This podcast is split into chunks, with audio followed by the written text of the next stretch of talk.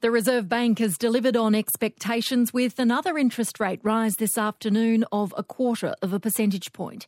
It's the seventh consecutive hike since the RBA started moving from near zero levels back in May.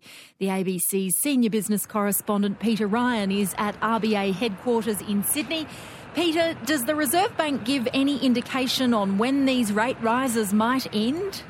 Well, Rachel, no indication of when the rate rises will stop, and certainly no surprises uh, this afternoon with the RBA delivering as expected with a quarter of a percentage point increase, taking the cash rate to 2.85%. A few key takeouts uh, from Philip Lowe's statement after the decision was made public. He says that inflation is still too high, and we saw last week that annual inflation hit 7.3% in the September quarter. And uh, Philip Lowe said that the RBA remains resolute in chasing inflation down, back down towards the RBA's 2 to 3% target band. Another note out of this is that the Reserve Bank has said that they think inflation is going to be peaking at 8% by the end of the year.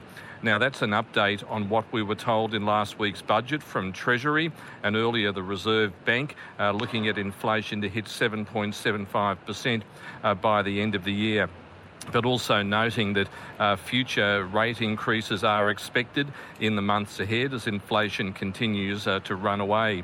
Uh, the Treasurer Jim Chalmers spoke just after the decision this afternoon, acknowledging more unavoidable pain for borrowers.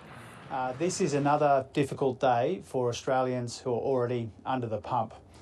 Uh, this means uh, Australians with a mortgage will have to find that little bit extra in their monthly budget to accommodate these uh, interest rate rises.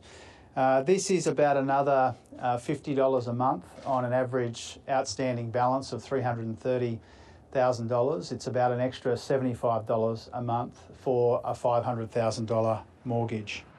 The Federal Treasurer Jim Chalmers there. And Peter, how long before the RBA is satisfied that these rate rises are working? Well, Rachel, uh, some economists, including uh, Westpac's chief economist Bill Evans, thinks that the RBA's cash rate could go as high as 3.85%, given the complexity of chasing inflation down. So we'll be seeing more rate rises, uh, uh perhaps uh, next month in December, and also uh, February and March, most likely, um, as the RBA's strategy of running down inflation continues. And so that's going to a, a lot more difficult difficulty for borrowers with uh, big mortgages, and the Reserve Bank's also noted that pain is yet to be felt with those previous uh, rate rises having a lagging effect.